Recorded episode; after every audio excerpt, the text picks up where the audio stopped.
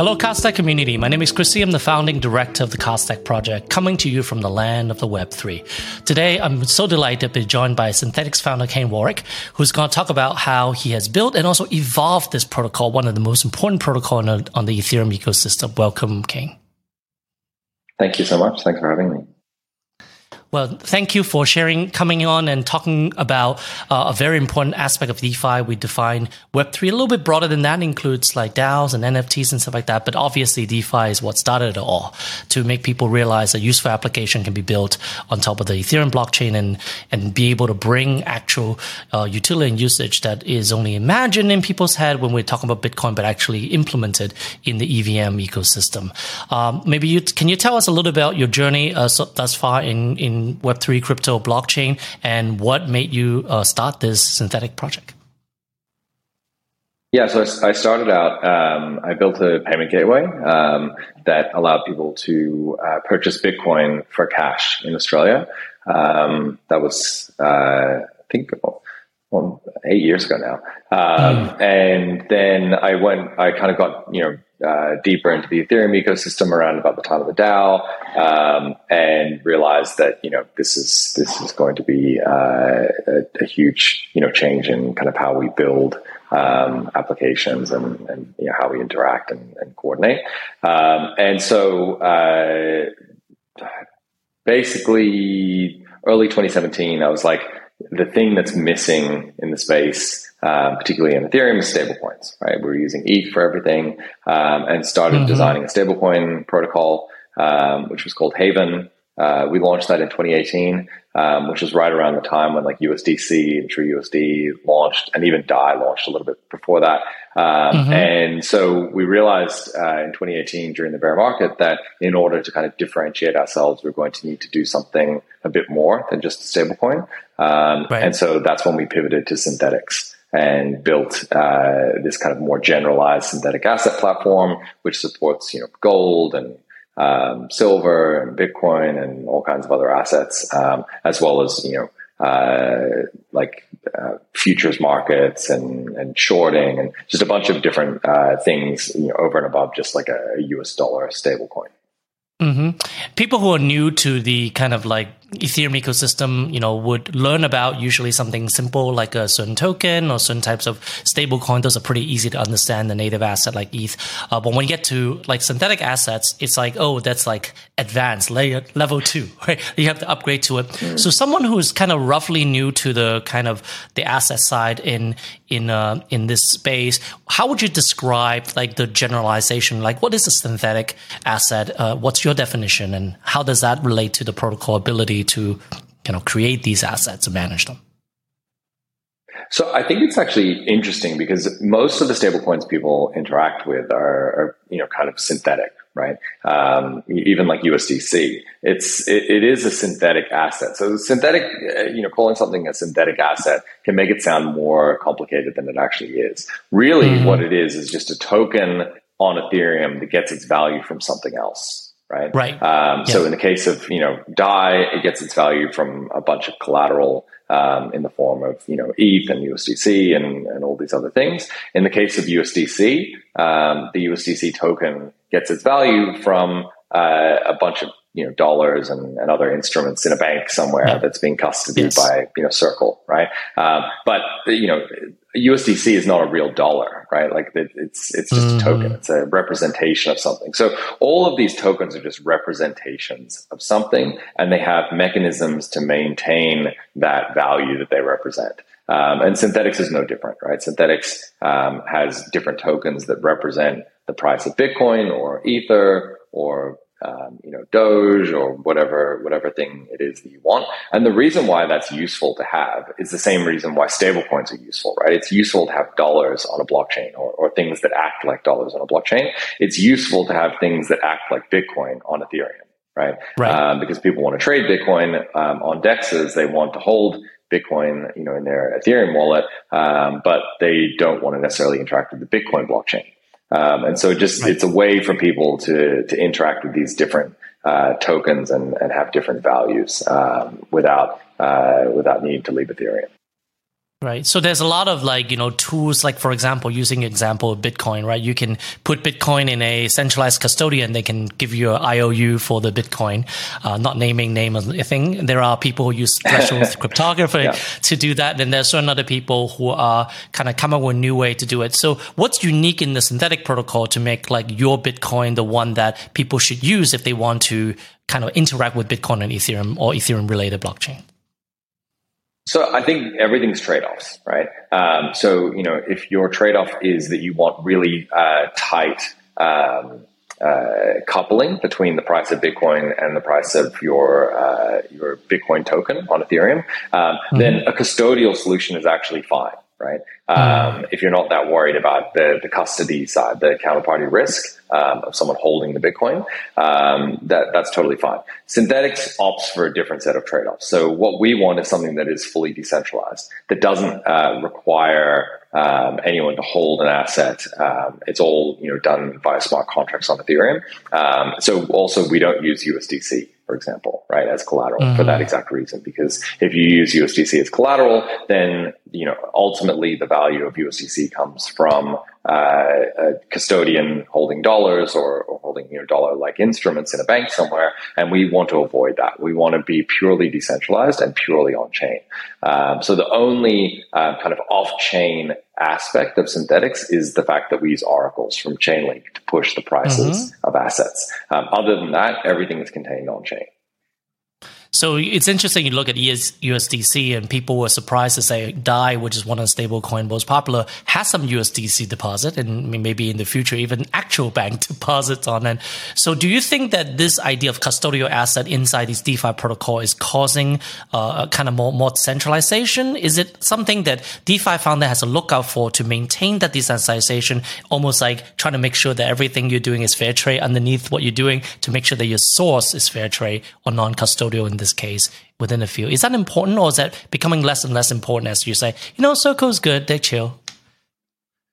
Yeah, I, I mean, I, you know, it, it's kind of like the a thousand days in the life of a turkey, right? Um, you know, USDC is, is all well and good um, up until the point where it isn't, right? And the problem mm-hmm. with USDC is that it is custodial, um, and they do have uh, you know, a, a, blacklist that they can put addresses on. They can, uh, mm-hmm. you know, they can lock assets. They can do it arbitrarily. There's no, um, you know, intermediation process. You can't um, appeal to to them to, you know, unlock your assets or whatever, unless you're, you know, I can a, email them institutional support at circle.com. Yeah, yeah, yeah, I know, right? And I wonder how that that will work out for you. Uh, so, know. so you know, again, I, I like. I think you know, what it comes down to is what are you optimizing for, right? If you're optimizing for like efficiency or price parity or something like that, if you're op- optimizing for scalability, um, then, you know, USDC is a very scalable solution right? Because you know all you need is uh, dollar demand, and you just put dollars in a bank, and you just print more USDC. Mm-hmm. Um, so in that sense, you know this is part of the reason why Maker got addicted to USDC, right? Um, because they were having trouble scaling. There was too much demand for DAI and not enough collateral. Um, you know, people didn't want to lock all of their ether as collateral, mm-hmm. um, and so the peg started to dislocate. And so then the solution was, well, let's just jam a bunch of USDC in there. Now that again sounds great on paper um, as a short-term scaling solution, provided you don't have uh, this tail risk of USDC locking your assets. But that tail risk exists. And now we've seen that not only is it tail risk, but it's actual practical risk that has happened mm-hmm. now, um, you know, multiple times where USDC has, has blacklisted addresses. Um, and, you know, realistically, if you're optimizing for decentralization, then you really can't have USDC in your protocol. I think that yeah. there's, you know, it's, it's an obvious conclusion of the last, you know, week of activity, right? Um, and, you know, so Synthetix has, uh, has gone even further to say not only will we not use USDC as collateral, we actually won't even use DAI as collateral because DAI is effectively a wrapped version of USDC. And so even the low risk of all of the USDC in, in DAI being um, locked is still too high a risk for us you know, it's an existential threat to the protocol. We want to be fully on chain and we want to be fully decentralized. And that means that you can't rely on custodial assets or custodial collateral. And that's just a, yeah. an ideological decision that the Synthetix community has made and pretty much stuck to, other than uh, a period of about a month where we dabbled with using DAI as collateral um, on, uh, on Optimism to try and relieve some uh, critical peg issues, um, which we mm-hmm. thankfully were able to unwind. We've we've avoided centralized collateral, and, and right now there's no centralized collateral in um, in the protocol that's i think that's something that like the community especially your community is well informed but other communities has to understand that this is a trade-off that they have to make those decisions. And uh, a lot of times oh dai is a you know ethereum based stablecoin and they forget that you have to do like supply chain trace back until the origin and to say hey are you willing to take this yeah. risk on this Where product? maybe yeah, where did it come from? Yeah.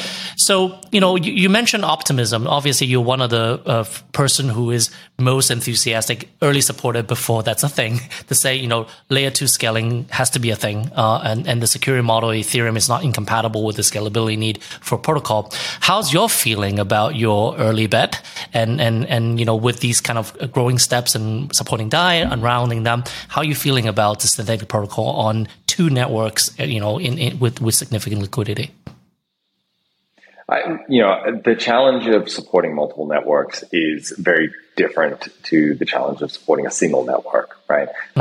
Um, you know, it, it's not like a, a, quantitative difference; it's a qualitative difference. You you really need to think quite differently about it, um, and that's factoring in, you know, that you're using an L2 rollup, um, which is very much within the you know Ethereum uh, kind of security. Uh, um, structure, I guess, right? Mm-hmm. Um, You know, as soon as you go out to like other L1s, uh, the, the attack surface and, and the risk um, profile just increases, um, you know, significantly. So we made a decision to kind of stay within the Ethereum ecosystem, within Ethereum scaling.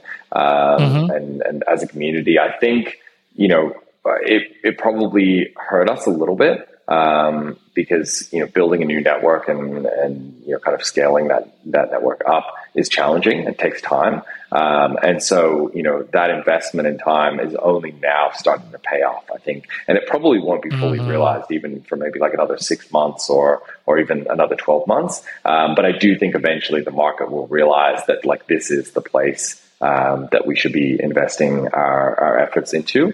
Um, but you know, you, you, have to have high conviction to be able to maintain that in the face of um, you know uh, kind of uh, contrary um, information for a while, which I think for much much of the bull market of the last you know. Um, 18 months or two years, the Alt L1 thesis was kind of dominant. But I think we're now in a position where it feels like Ethereum scaling um, is, is starting to kind of reassert itself. Do you think that you know, you know, obviously rollup is is is it's kind of like what we have today. It's kind of like a shard. It, it would be very nice if protocol choose one and then share liquidity and mm-hmm. composability on one thing. Uh, are you seeing that happening in Optimism? Are you looking at other rollups or other technology? I mean, not only the way they do consensus and, and programming, but also the presence liquidity, which is at the end of the day what it bottoms out and when you're trying to build a DeFi ecosystem. Do you yeah, see so, Optimus know, winning out? Arbitrum.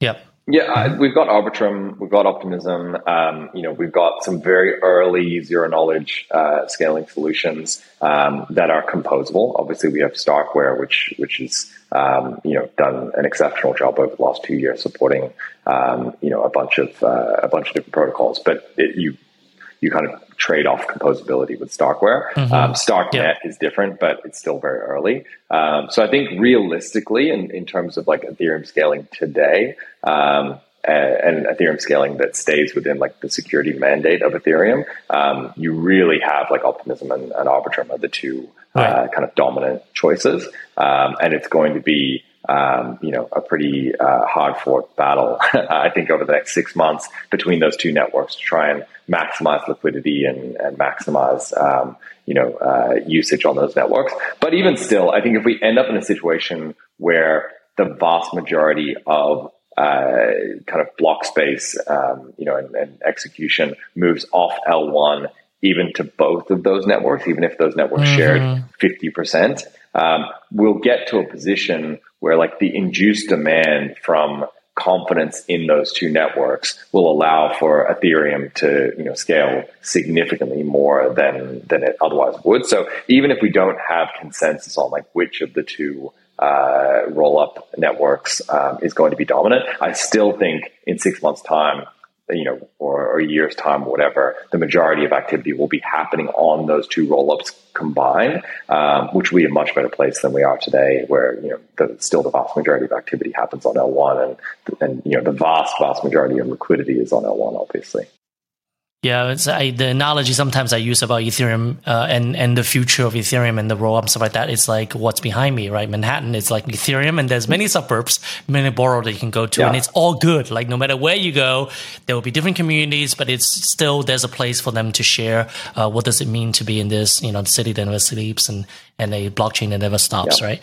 Um, the exactly. question that I have about fees, right? So, you know, one of the theses you have is that, you know, the ability for a network to pay fees and feel like it's worth it uh, is going to be the new measure that is much more close to sustainability. Do you think that the fees uh, the, the, on on optimism and arbitrum and combine and whatever the totality of it, it's going to be something that you will see growing for only not only your protocol uh, for, but you know, is it going to be low enough for it to be usable, and is it going to be high enough to show that there's demand? So I think there's two types of fees, right? You've got you know uh, fees for block space. Um, so mm-hmm. on L1, you know, obviously uh, the the fees that um, Synthetix is paying are significantly higher, right, um, than than the fees that Synthetix, the protocol, is paying on Optimism. But then you've got the fees that users of the Synthetix protocol pay, right, right. and mm-hmm. users pay those fees in in US dollars in the form of uh, SUSD, right, our, our dollar yep. stablecoin. Um, and when you look at that, the majority of the fees being generated and being paid by users for the protocol itself are still happening on L1. Um, you know, mm-hmm. it's getting close. Some some days, you know, it's a little bit higher on L2. We need to get that to a point where you know 95% of the fees are, are coming from L2, right? Mm-hmm. Um, that's that's the goal. That? Like we need to get 90 uh, because in order for us to really be able to say that we're uh, we're scaling and that we can you know support uh, the um, the the protocol's growth for the next you know two three four years if the majority of activity is still on L1, um, that's not a viable scaling path. Like we've seen that mm. L1 gets to a point where it's just not uh, viable for everyone to be using it simultaneously. We, so, you know, we need a pathway where we, everyone is confident enough, right? And, and people don't have, you know, one foot in each camp where they're still kind of hanging out on L1 waiting to see if L2 works, whatever. We really need everyone to kind of lean into this L2 narrative and say, okay, no, we're going to bring all of our transactions over to L2 because that's where mm-hmm. we get mm-hmm. our 10x or 50x or 100x scaling. We're not getting, you know, even 2x scaling on, on Ethereum um, in, in right. the near future. Yeah. Is is it important to use incentives uh, to get people to move over? What are the what are the you know you, you mentioned about narrative and obviously meme is one type of narrative. Is there like a meme to move people to L two, especially if they feel like L one is doing what they need to do from as a trader as a person? How do you get them to like get off and then just ride the bike across the bridge, so to speak? Yeah, it, look at yeah, I know, right? It's it's a tough question. Um, I think you know I've, I've, said this a few times now. We were probably lulled into a false sense of, uh, of security um, in terms of how easy it would be to move liquidity uh, through DeFi summer. Um, you know, we mm-hmm. saw crazy movements of liquidity between smart contracts um, during DeFi summer. You know, like yeah. hundreds of millions of billions of dollars would just overnight go from one contract to another, right? Um, with right. the right incentives. And so I think that some of us saw that and said, oh, incentives will fix this problem, right? With the right incentives, mm. we'll get people to migrate. And we've begun to see that. Like the OP incentives that exist now are starting to have an impact, but mm-hmm. there's no question that it is a different challenge to migrate liquidity from L1 to a roll up than it was to migrate liquidity between two contracts on L1. Um, it's, mm-hmm. it's probably an order of magnitude harder, um, which means that it's going to take much longer to happen. It's going to require, um, you know, a higher level of confidence in people that are, that are, you know, interacting with these contracts, that are interacting with bridges, that are interacting with, you know, the network itself. Um, but I think we will get there. Um, mm-hmm. And I think mm-hmm. once we reach that tipping point in confidence, then right. the shift will happen and it will be quick. But we're still not quite there yet. Do you think the the consistent hacks of bridges and people losing funds as bridge attack is causing the loss of confidence and perpetuating the fact that you don't you shouldn't get on a bridge? It, it's a bit ironic, right? Um, because not all bridges are the same. Um, you know, so the bridge between uh, Optimism and, and, Ethereum is very different to uh, some of the bridges that have been hacked over the last year, right? Um, mm-hmm. But you know, a bridge looks like a bridge looks like a bridge, right? Unless you're a bridge yes. designer, the drop down looks the same, right? yeah, exactly, right? You know, like even even a, a, real world bridge, right? If you show me ten different bridges, like okay, they look different. You know, the the Harbor Bridge looks very different to the the Brooklyn Bridge, right? Sydney Harbor right. Bridge. Um, but you know, like underlying mechanisms are are similar ish, right? You know, unless you're a bridge architect uh, or, or, an engineer, you're not going to be able to, to tell, tell, the differences yeah. and, and, what the, the trade offs are, right? Um, so yeah. for the end user, they just want to drive their car from one end to the other and not have a collapse on them while they're while they're on the bridge, right? Um, and and so the only way that you really I think build up that confidence again is through Lindy, right? Just through you know, having a lot of assets bridged, having time, mm. you know, the longer you go without a bridge hack, the more confidence people will have in it. And so this is just going to be a process where over the next, you know, six to 12 months, we're going to have to build up that confidence and get mm-hmm. people, you know, to a point where they feel very confident that, that using, um, you know, the bridge between optimism and L1 is a very safe activity. But ultimately, you shouldn't even need to use that bridge because you shouldn't be on L1 in the first place right? Like right, question is why in L2, yeah. L1, right? Yeah, right, you should yeah. be beginning on the L2, right? So if you're L2 native, you know, like a lot of projects are these days, there's no bridge problem because you just stay on L2, you stay, you know, on Arbitrum or Optimism, and that's it. Mm-hmm. And I think you know, f- for us, we we built a, uh, layer two uh, design protocol using those to save, where things are a lot cheaper. You can do a lot of very interesting uh, multi-sig wallet type of thing that would be inefficient and impossible to do. The tough part is getting fiat on and off ramp on these things. So we're only seeing beginning of gesture from people who have those, you know, operation supporting with open arms uh, layer two uh, yeah. for USDC or you know even DAI assets and that seems to be maybe the maybe for trading is a little bit less important and you, you know you, you can you can you can do that later on. But for more commerce stuff which is what we work on closer to you know like kind of like dealing with software subscription that's kind of our, our niche. Uh, it's hard to get your earnings out and you have to bridge it and it's like that's like 25 bucks or risks uh, that comes in. Is a yeah. big problem uh, but i do expect uh, a lot of uh, new of these you know compliant providers to start seeing the volume and say, I got to be where my customers are. Exactly. And, you know, centralized exchanges are already starting to support that.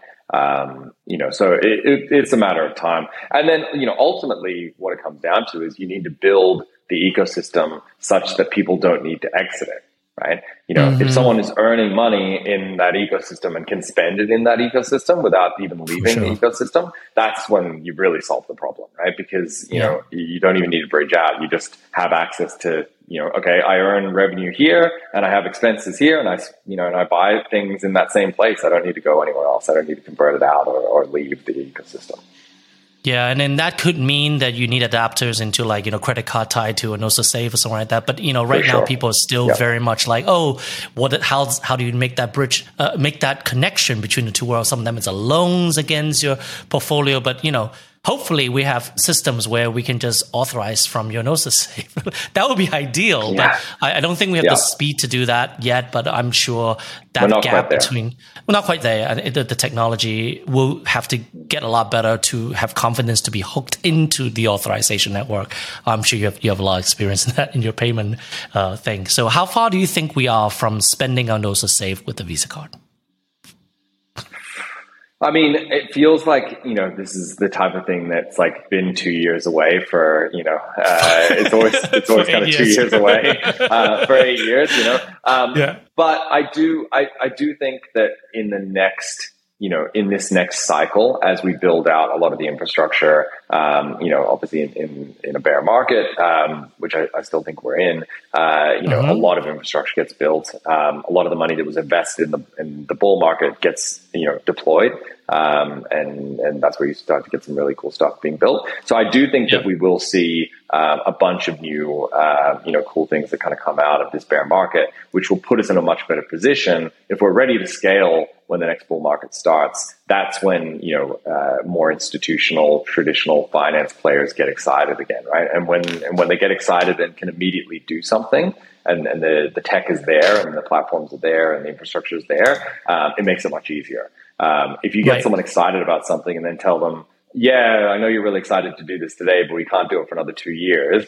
They disappear, right. you know. But if they can do it straight away, that will that will change things. So I think it's really important that we continue to build scaling infrastructure, you know, build these networks, build the bridges, build all of this tech, and and get to a point where you know someone like a Visa or, or something can just turn up and right. and do their own integration, and and it's not you know a multi year process. Yeah, I think there's a lot of attempt to kind of you know paper over the fact that there are two com- incompatible infrastructure, and you know I think they can be brought together.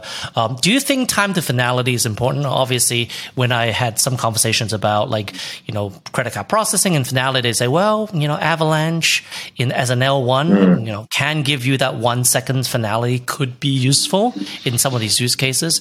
Uh, obviously, a lot of the Ethereum upgrades are not really changing the finality time frame. Uh, what's your sense that can Ethereum keep up if finality time become important? So here's a fun fact for you. Um, mm-hmm. Visa and MasterCard and all of the credit card rails do not have finality. There's no such mm. thing. There's no concept of finality. You can literally roll back a transaction uh, in in perpetuity.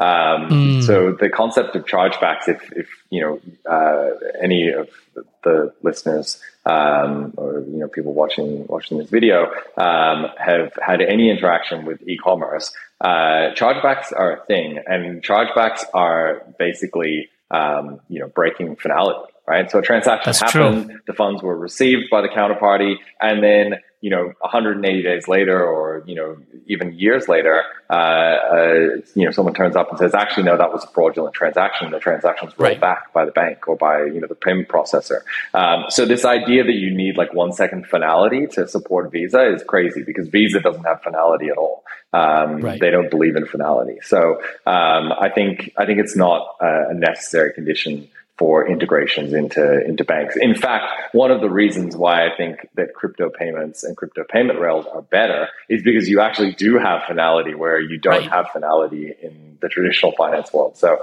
um, it's somewhat right. ironic that that finality is something that people people focus on when when it's not actually a real thing. Yeah, and then the thing about it is that with finality, you can build chargebacks. You can build a mechanism yeah. to do that. Yeah. And that's the interesting thing that people yeah. don't realize is that there's set a compromise in the current banking rails and the payment rails. And then if you have a technology that has finality, you can reconstruct similar to how you can build a protocol to do synthetic. Uh, you can reconstruct a lot of the useful feature without the trade-offs Agreed. and the fuzziness the of it. Or with lower trade-offs, right? Or, or it's a different set of trade-offs. Yeah. Yeah, or, or, with trade-offs that you can kind of spec out in the protocol. I mean, it, you can certainly do refunds in, in, in crypto if you escrow some funds in a pool, and you can you can put that together. For but sure. it would be more intentional, not an accident of uh, or lack of finality through chargebacks. Um, yeah, that's so, so interesting to look agreed. at that. And, and, and I think there's been some obsessions over like, you know, TPS for visas and visas, like, you know, time yeah. that we forget that we actually you know, building a different set of tools that may actually solve the problem differently, but in some way better. Uh, I'm personally quite bullish yeah, on may crypto payments. Ultra high TPS, you know. So yeah, yeah. So am I. I, I, you know, I've always believed that we'll get there. I, I think you know, roll ups are sufficient. Um, you know, roll ups mm. plus uh, some of the EIPs that you know are being worked on to um, you know really scale things up, and then you know, obviously uh, the execution layer um, you know, shifting away from L1 and, and L1 becoming this, like, you know, um, kind of a state maintenance layer that will help. So I think there's a bunch right. of things that, that we will see over the next, you know, 12 to 18 months, maybe two years, um, that will allow crypto payments to, to be much more competitive. But I still think that one of the, the biggest issues we're going to have is we need to build an, an, ecosystem of payments where people can earn money in crypto and spend it in crypto and stay crypto mm-hmm. native. And we're not there yet. So long as people need to exit out to fiat in order to right. be able to like live in the real world, um, we're not. So we need to bootstrap that somehow and, and get that momentum going. And then once we do that, then it becomes easier to bring other people into that ecosystem and and you know keep them there as opposed to constantly needing to exit to fiat. The the fiat exiting process um, mm-hmm. is I think too high friction to to allow this to work in the short term. Yeah, it's the ultimate bridge problem, right? it's yeah, like exactly, exiting exactly. into the ocean. That's right? the cash. Yeah, I know. Right? Yeah, yeah. Strap in your bag, you know, like I am going on the yeah. journey to the unknown. Um, so um, I, let's let's let's uh, maybe wrap up and talk a little bit about the the the the, the kind of the near term for the synthetic project. Uh, you mentioned there's a lot of very exciting development coming. One of which that was really interesting to kind of get your thoughts on is the new governance module. Um, obviously, there's a lot of governance theater, right? It's like, oh, governance is a way for us to like you know punt on something, keep the regulator on base something, give the token holder something to do. Uh, you know, what's your sense about doing more substantive type of governance that actually uh, tap into the knowledge and understanding and alignment without just doing it as a you know thing to do because it's the thing to do. So, what's your thoughts about governance in general? Yeah. What specifically in synthetic are you pushing for? Uh, so I think Synthetix has been at the forefront of decentralized governance for a long time, um, but it's still not there yet, right? Um, there's still aspects of Synthetix governance that are discretionary um, that you know could be a, tax surface for a motivated actor that's trying to censor the protocol or, or trying to you know uh, block the protocol in some way. Um, mm-hmm. And ultimately, you know, I wrote, I wrote a blog post about this years and years ago. You know, if we want these protocols to be truly unstoppable, um, we need all of the different attack surface, uh, you know, and, and areas of, of, attack to be addressed. Um, mm-hmm. And governance is a critical one. At different times, you know, some of them are in ascendancy and some of them are, are less problematic. Um, you know, even if we look at today, communication is critical, right? And if communication is happening in Discord and Discord, yep. you know, your Discord can be shut off like that. Um, that's problematic, right? And we're not even close to solving that problem. So, um, yeah. you know, there there are a number of aspects that are that are problematic. But when we look at specifically governance, you know, governance is the process of making decisions, but communication is a is a key. Governance breaks if you can't talk to each other, right? Yeah. Um, so we need a way to you know be able to speak to each other in a sort of censorship resistant fashion. Now we can all you know create a giant signal channel, right? And maybe try and use that. I don't know uh, if Signal scales up to 150,000 people in the way that Discord does. Um, not but, in one you know, channel, are, probably.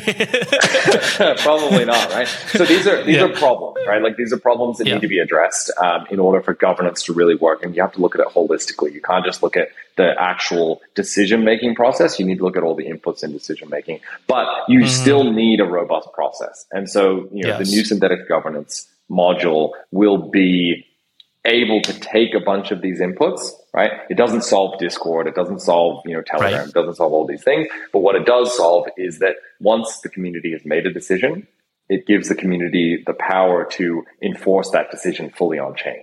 Which I right. think right now, the reliance on Gnosis Safe means that you've got this off chain social consensus layer, um, mm-hmm. which you know is somewhat problematic. So we want to remove that so that you don't need to be reliant on multi-sig signers to execute transactions. That the the token yeah. holders themselves and their representatives can directly uh, make changes on chain. Yeah, and then I think you know I know the Gnosis ecosystem. We're Safeguardian at Cardstack, and it's trying to add the Zodiac module for like delays and wiring this up, and and and I think that's just directions towards a thing. But I think it's important to uh, not lost your email and someone fall asleep and then somehow just hold up because that person is just like I have no internet connection. I yeah. didn't even know that something passes. Right. Um, I know. Right. So yeah. is the governance going to be on L one or L two? It'll be on L2. Uh, the cost of governance is too high on L1. Um, you can't you can't put people in a position where you know the cost of voting is five dollars or something right. like that. It's not it's not yeah. viable. Yeah, you just make the people who have more ETH, you know, have more say, effectively yeah. attacks on on on participation. Yeah. Um, exactly. You know, you you mentioned this idea that you know the, the aspects of coordination of which governance may be an outcome uh, is definitely something we're still as an ecosystem extremely reliant on centralized party. But one aspect that is also pretty reliant is that there are still like web hosting infrastructure that we need to do to put the front end of these dApps or whatever it might be in addition to the like kind of on top of the protocol and I think recent events made, made people more aware of the UI and the difference between the dApp, the UI, the hosted aspects of it, and then the protocol itself. Uh, do you think the decentralization of UI, uh, which, you know, early experiments from uh, Aragon was like, hey, you know, use this governance module in Aragon, download own. this application, yeah. you have a node running, yeah. and you're running your own web server, for lack of a better way of saying it. Do we have to go to that to get that type of uh, um, decentralization? Is it a set of trade offs? As you mentioned, what's your view on the decentralized UI need, especially with the recent events? So I've actually been working with a project that is solving this problem, and mm-hmm. um, independently, you know, Synthetix obviously has been thinking about decentralization for a long time, right? And as mm-hmm. I said, we've got this like list of things that we need, you know, we worry about at different times, right? Um, and the dApp layer has always been, you know, uh, in the top probably two or three things that we worry about. Mm-hmm. Um, and so we went um, multiple times and looked at different designs for how we could solve this. You know, we've obviously, you know, done stuff like deployed IPFS and you know, right. and, but unfortunately, all of these solutions have pretty harsh trade-offs in terms of uh, performance. Um, and it just makes it, you know, a backup, but not really a usable primary mechanism for interacting right. with the protocol. Um, and I think in order for this solution to really work, it needs to be the primary mechanism that people right. uh, use. And so there's a project that um, I've been working with now for about six months um, that is in stealth, but is about to come out of stealth, hopefully. Um, mm-hmm. And I think that they've solved this. They independently came up with a similar architecture to what Synthetix had been kind of looking at doing internally, right. but it was going to be too hard to build um, for us. Was the resource resource required to build this was going to be too high. So thankfully, this project has kind of turned up, and, and they've got a really novel solution. Um, I think mm-hmm. uh, that we haven't yet seen um, kind of implemented. Um, so I'm super excited for that. Hopefully, they're going to be out of stealth in the next couple of weeks, um, and I think they have the potential to be the kind mm-hmm. of uh, you know decentralized DApp hosting layer right, right. that we've all been kind of waiting for in DeFi, and obviously, you know, very timely um, given you know recent events.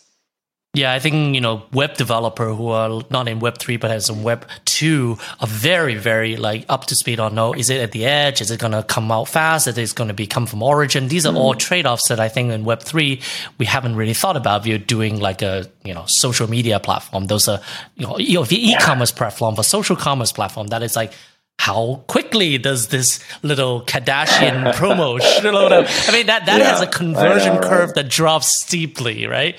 Um, so there it's are crazy, definitely right? solutions. Yeah, yeah. It's very crazy. And, and I, I, did some work in that area with social uh, commerce and, you know, the measurement of milliseconds of response time changes the entire structure because what, what, it's like three seconds for TikTok, even if you watch it, right? Like it's, you're just in this tremendously fast thing. So I think crypto is starting to realize the drop off curve of performance uh, as being an important 100%. thing.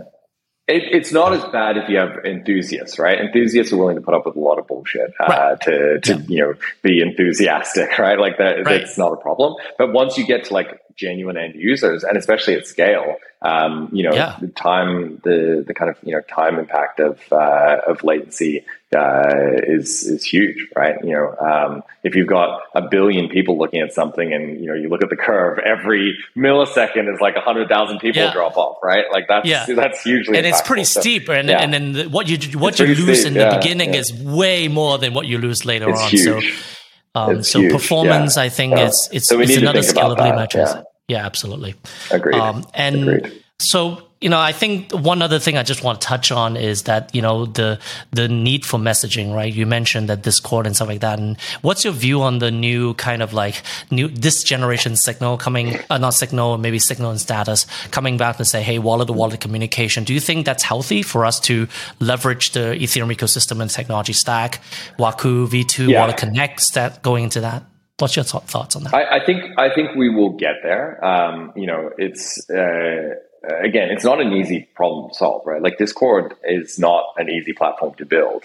Um, you know, yes. in Web three, we build really hard stuff in at the contract level, and so we kind of hand wave. We're like, "Oh, Discord, that's not yeah, yeah, right." Yeah. Um, but Discord is not an easy thing to build at scale, right? There's you know millions and millions of people using it. Um, you know, there's a reason why it's centralized, right? Um, so right. replacing something like Discord with a decentralized solution, um, we're in my view not close to that, right? Like, you mm-hmm. know, I think I think mm-hmm. we're probably years away um, from yeah. that, unless someone comes up with something um, you know, pretty miraculous in terms of scalability. Um, so, you know, wallet to wallet communication is great. It's a good backup. Um, but I look at it as kind of similar to like the IPFS thing. Like having your dApp host on IPFS, IPFS is great, but the average person is not going to use that every day. They're going to use it right. maybe if it's a critical outage or something like that. Wallet to wallet communication is just not at a point yet where I think you can use it as like a day to day messaging service. Um, That's true. You know, maybe in six months' time we can we can get there. Um, but yeah, in the in the short term, I think no chance. And and for larger scale communication, like a Discord type community with 100,000 mm-hmm. people in it, I think we're still a way, way, way, way away from that. Yeah. Maybe I can imagine it being like an OTC request to buy some ape or swap an ape for something. Yeah. That may work, but, but exactly, like for yeah. multi party yeah. communication, you know, I think, you know, we've been tracking this project called Matrix. Obviously, it's, it's an open source Slack clone or something like that. Uh, and even okay. that project has to do a rewrite uh, a couple of times to get better performance. they were on a Python po- code yeah. base and they had to do a Go code base just to get the perf- uh, single server performance up. Uh, but you still have a clustering problem. Again, it not easy solution. And I don't know if you've seen it's that uh, famous flow yeah. chart. Like, ha- when do you notify someone in a Slack group? There's a lot of rules that come in. It's not just like ping the phone every single time if someone sent a message, right? Yeah. Uh, so it's a it's a it's a tough problem. Uh, well, this has been really great. Uh, kind of getting a sense of like uh, the, your roadmap and what you're working on and what is important. Is there anything else that you would like to share with uh, you know the community about like you know what's next and you know, where you, when you're speaking next and, and what topics you're interested in as we kind of hopefully take some time to gather ourselves, but also prepare ourselves for the next uh, set of work that comes with the new season. Yeah, so I'm I'm going to be in New York uh, in September um, for uh, the Chainlink conference and for mainnet. Mm-hmm. So I'm looking forward to that. Um, and you know, on the synthetic side, I think the the primary thing that we're working on right now is V3. Um, so mm-hmm. basically, a complete redesign of the protocol from the ground up. Um, the existing code base is getting close to four years old now. Um, mm. we're, we're, coming up on four years, which is a long time in smart contract land. oh yeah, um, it's four I, decades. I some of the some of the contracts, yeah, you know, some of the contracts on mainnet are like some of the oldest still functioning contracts, right? Like, uh, you know, if you exclude like WETH and some of the like really, really OG contracts, like contracts mm-hmm. that people still use today, um, some of those Synthetix contracts that, that are, uh, that are out there, um, there, there isn't much older, unfortunately. So, you know, it's going to be yeah. a complete redesign, re-architecture from scratch. Um, and then a redeployment natively to Optimism, um, and hopefully that that's coming later in the year. So super excited. How old is how old is StakingRewards.sol? Uh, I think the first iteration of staking Rewards. Rewards.sol is three years old now. It's probably coming up uh-huh. on the uh-huh. anniversary of three years. It's pretty close. It was July. Um, it was it was like July August that uh, that Anton um, wrote that code. So yeah, it would it would be three years. It might might have just had its three year birthday. Uh, wow! Like maybe when you ever retire ago, that, yeah. you got to have a ceremony because that is probably the most used codes and most copy and pasted code in Ethereum I should history. Go and, right? I should go and track it down. I need to find out what its birthday is. We should we should be uh, tweeting about yeah. that. Yeah, I think I think it's. Awesome. I mean, that's it, it's it's a hidden thing, but it's you know if you know you know kind of thing that is that is absolutely know, you know, exactly, yeah, if you know yeah. you know. So, well, thank you so much for your contribution yeah. to ecosystem, and a big fan uh, of of awesome. your work Thanks, and office and thing. And um and as, as always, a community, we do this every uh, Wednesday morning at nine a.m. Eastern. And thank you, uh, for your uh, for your insight today. And until next time, take care. All right, thank you. See ya. Bye.